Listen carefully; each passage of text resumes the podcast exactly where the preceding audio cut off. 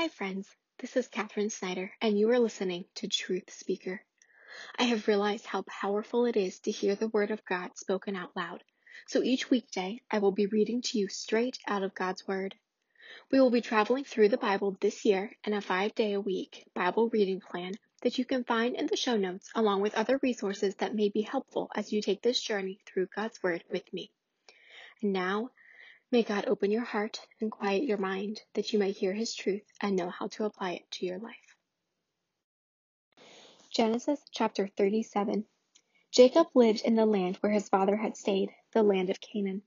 This is the account of Jacob. Joseph, a young man of seventeen, was tending the flocks with his brothers, the sons of Bilhah and the sons of Zilpah, his father's wives, and he brought their father a bad report about them. Now Israel loved Joseph more than any of his other sons because he had been born to him in his old age, and he made a richly ornamented robe for him. When his brothers saw that their father loved him more than any of them, they hated him and could not speak a kind word to him. Joseph had a dream, and when he told it to his brothers, they hated him all the more. He said to them, Listen to this dream I had. We were binding sheaves of grain out in the field, when suddenly my sheaf rose and stood upright, while your sheaves gathered around mine and bowed down to it. His brothers said to him, do you intend to reign over us? Will you actually rule us? And they hated him all the more because of his dream and what he had said. Then he had another dream, and he told it to his brothers. Listen, he said, I had another dream, and this time the sun and moon and eleven stars were bowing down to me. When he told his father as well as his brothers, his father rebuked him and said, What is this dream you had? Will your mother and I and your brothers actually come and bow down to the ground before you? His brothers were jealous of him, but his father kept the matter in mind. Now his brothers had gone to graze their father's flocks near Shechem, and Israel said to Joseph, As you know, your brothers are grazing the flocks near Shechem. Come, I am going to send you to them. Very well, he replied. So he said to him, Go and see if all is well with your brothers and with the flocks, and bring word back to me. Then he sent him off from the valley of Hebron. When Joseph arrived at Shechem, a man found him wandering around in the fields, and asked him, what are you looking for? He replied, I'm looking for my brothers. Can you tell me where they are grazing their flocks? They have moved on from here, the man answered. I heard them say, Let's go to Dothan. So Joseph went after his brothers and found them near Dothan. But when they saw him in the distance, and before he reached them, they plotted to kill him. Here comes that dreamer, they said to each other. Come now, let's kill him and throw him into one of these cisterns, and say that a ferocious animal devoured him. Then we'll see what comes of his dreams. When Reuben heard this, he tried to rescue him from their hands. Let's not take his life, he said. Don't shed any blood. Throw him into the cistern here in the desert, but don't lay a hand on him. Reuben said this to rescue him from them and take him back to his father. So when Joseph came to his brothers, they stripped him of his robe, the richly ornamented robe he was wearing, and they took him and threw him into the cistern. Now the cistern was empty, there was no water in it. As they sat down to eat their meal, they looked up and saw a caravan of Ishmaelites coming from Gilead. Their camels were loaded with spices, balm, and myrrh, and they were on their way to take them down to Egypt. Judah said to his brothers, What will we gain if we kill our brother and cover up his blood? Come, let's sell him to the Ishmaelites and not lay our hands on him. After all, he is our brother, our own flesh and blood. His brothers agreed. So when the Midianite merchants came by, his brothers pulled Joseph up out of the cistern and sold him for twenty shekels of silver to the Ishmaelites, who took him to Egypt. When Reuben returned to the cistern and saw that Joseph was not there, he tore his clothes. He went back to his brothers and said, The boy isn't there. Where can I turn now? Then they got Joseph's robe, slaughtered a goat, and dipped the robe in the blood. They took the ornamented robe back to their father and said, We found this.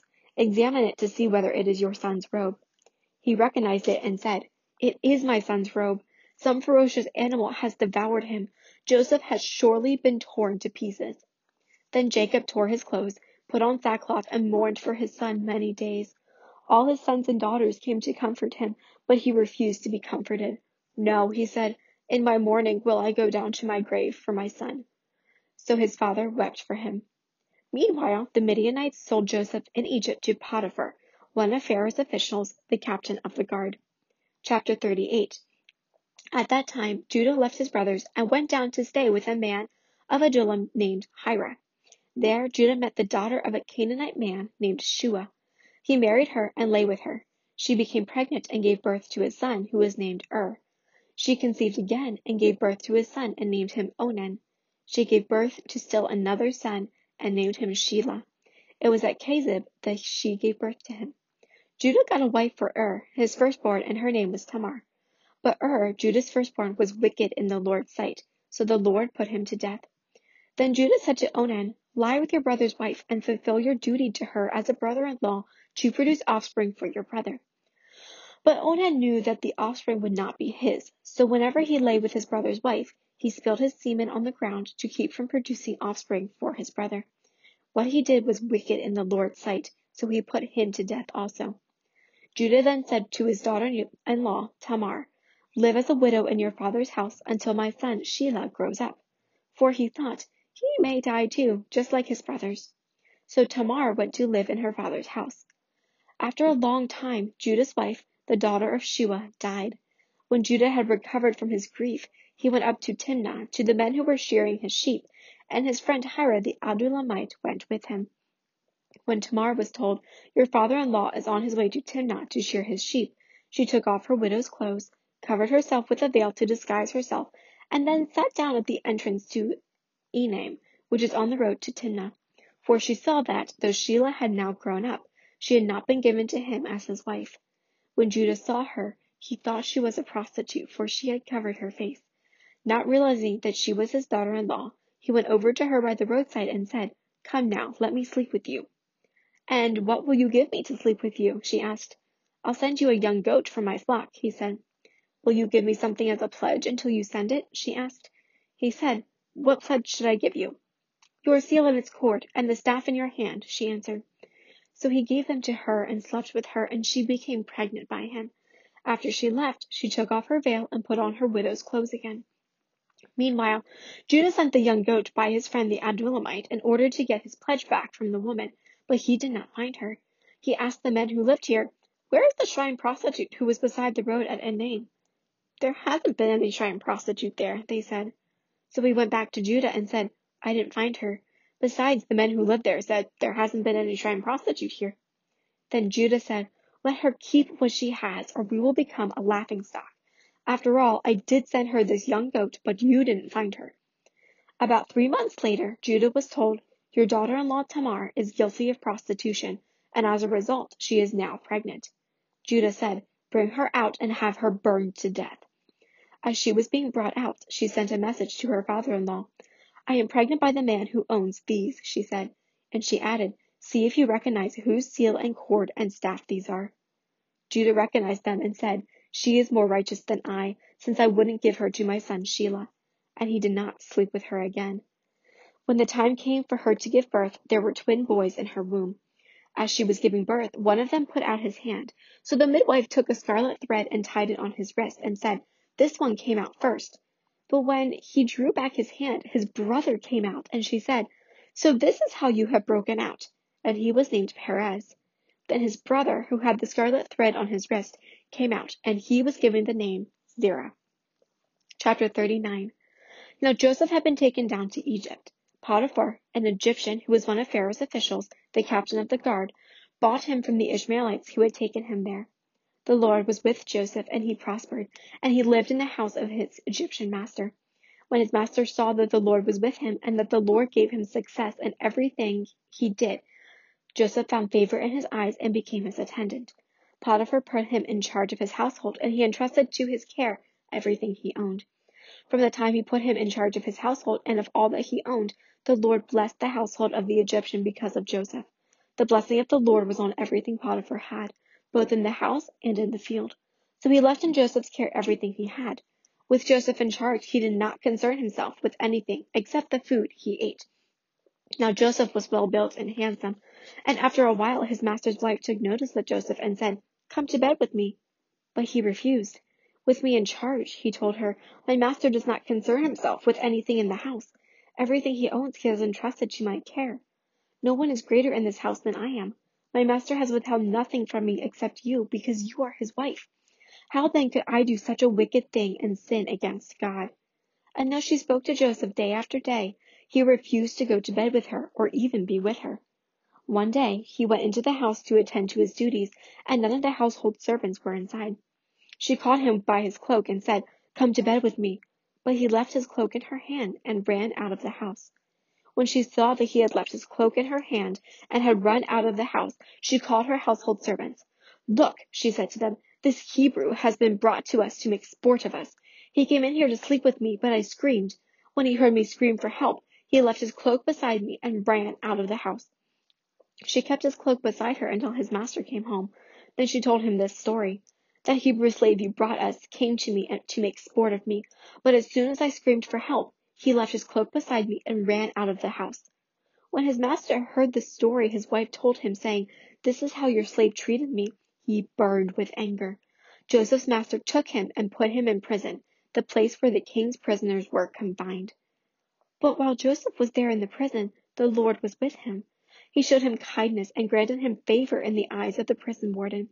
So the warden put Joseph in charge of all those held in the prison, and he was made responsible for all that was done there. The warden paid no attention to anything under Joseph's care because the Lord was with Joseph and gave him success in whatever he did. Chapter 40 Sometime later, the cupbearer and the baker of the king of Egypt offended their master, the king of Egypt.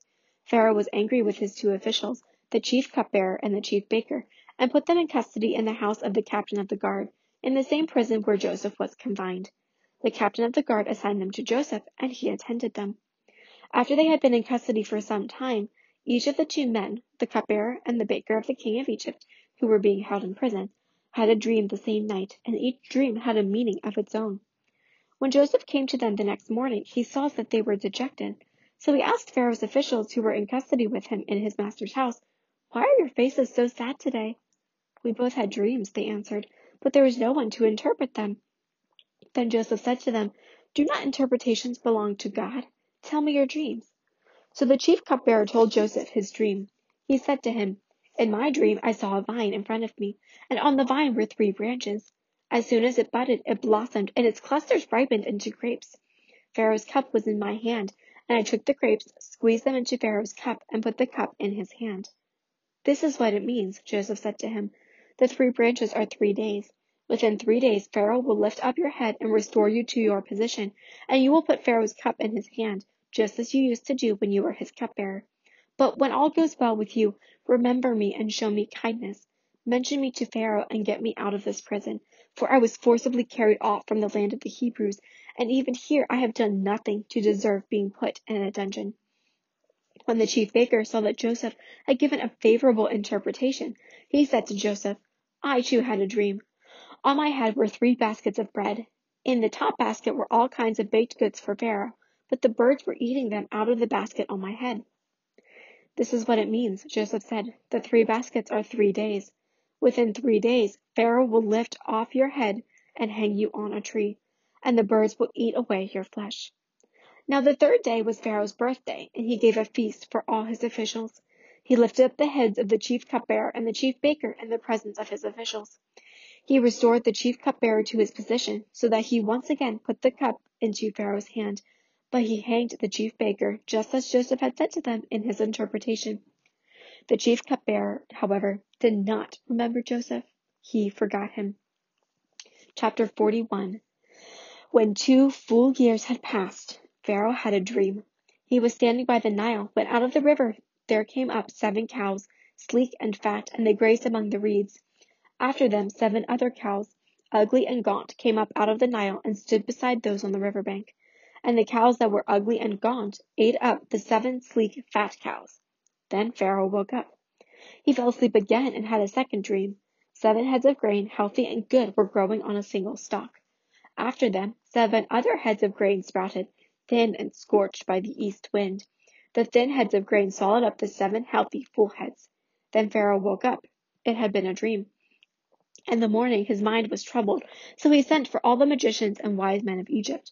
Pharaoh told them his dreams, but no one could interpret them for him. Then the chief cupbearer said to Pharaoh, Today I am reminded of my shortcomings. Pharaoh was once angry with his servant, and he imprisoned me and the chief baker in the house of the captain of the guard. Each of us had a dream the same night, and each dream had a meaning of its own. Now a young Hebrew was there with us, a servant of the captain of the guard. We told him our dreams, and he interpreted them for us, giving each man the interpretation of his dream. And things turned out exactly as he interpreted them to us. I was restored to my position, and the other man was hanged. So Pharaoh sent for Joseph, and he was quickly brought from the dungeon. When he had shaved and changed his clothes, he came before Pharaoh. Pharaoh said to Joseph, I had a dream, and no one can interpret it. But I've heard it said of you that when you hear a dream, you can interpret it. I cannot do it, Joseph replied to Pharaoh, but God will give Pharaoh the answer he desires.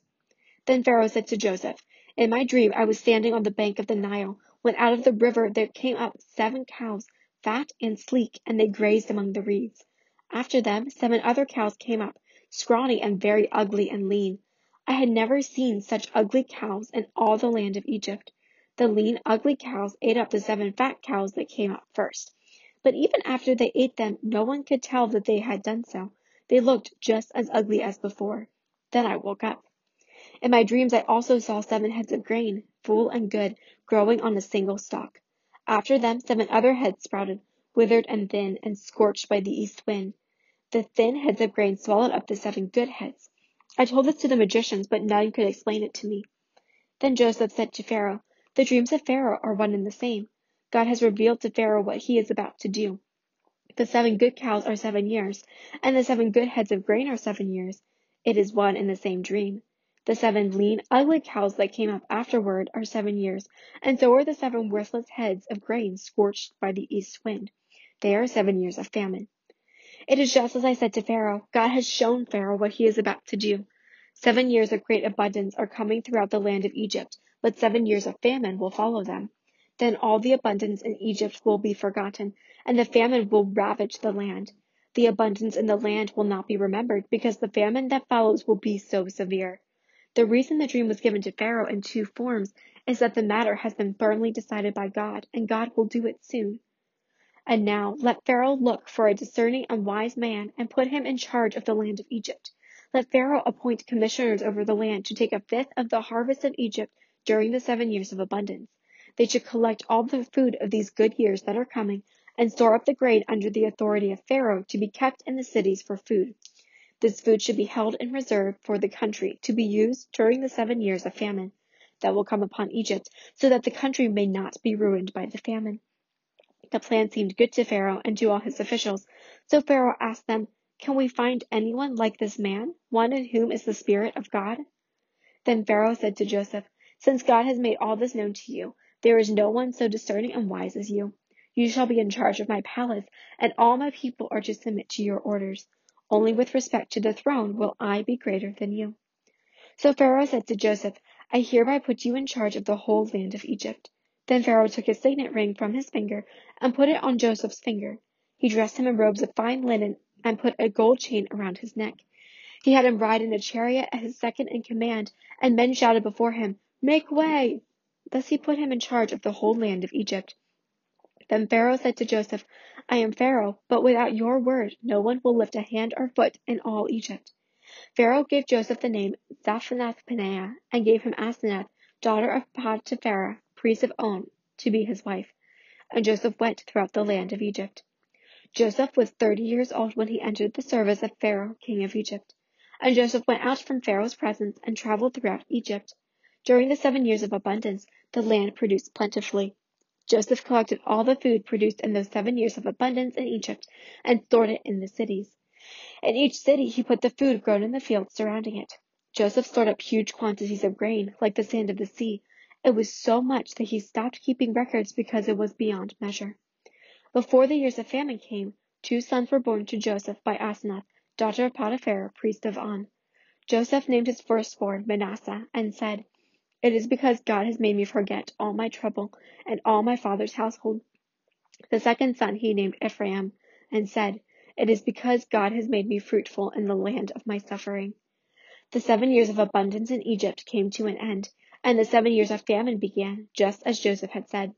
There was famine in all the other lands, but in the whole land of Egypt there was food. When all Egypt began to feel the famine, the people cried to Pharaoh for food. Then Pharaoh told all the Egyptians, Go to Joseph and do what he tells you. When the famine had spread over the whole country, Joseph opened the storehouses and sold grain to the Egyptians, for the famine was severe throughout Egypt. And all the countries came to Egypt to buy grain from Joseph, because the famine was severe in all the world. This is the word of the Lord. Thanks be to God.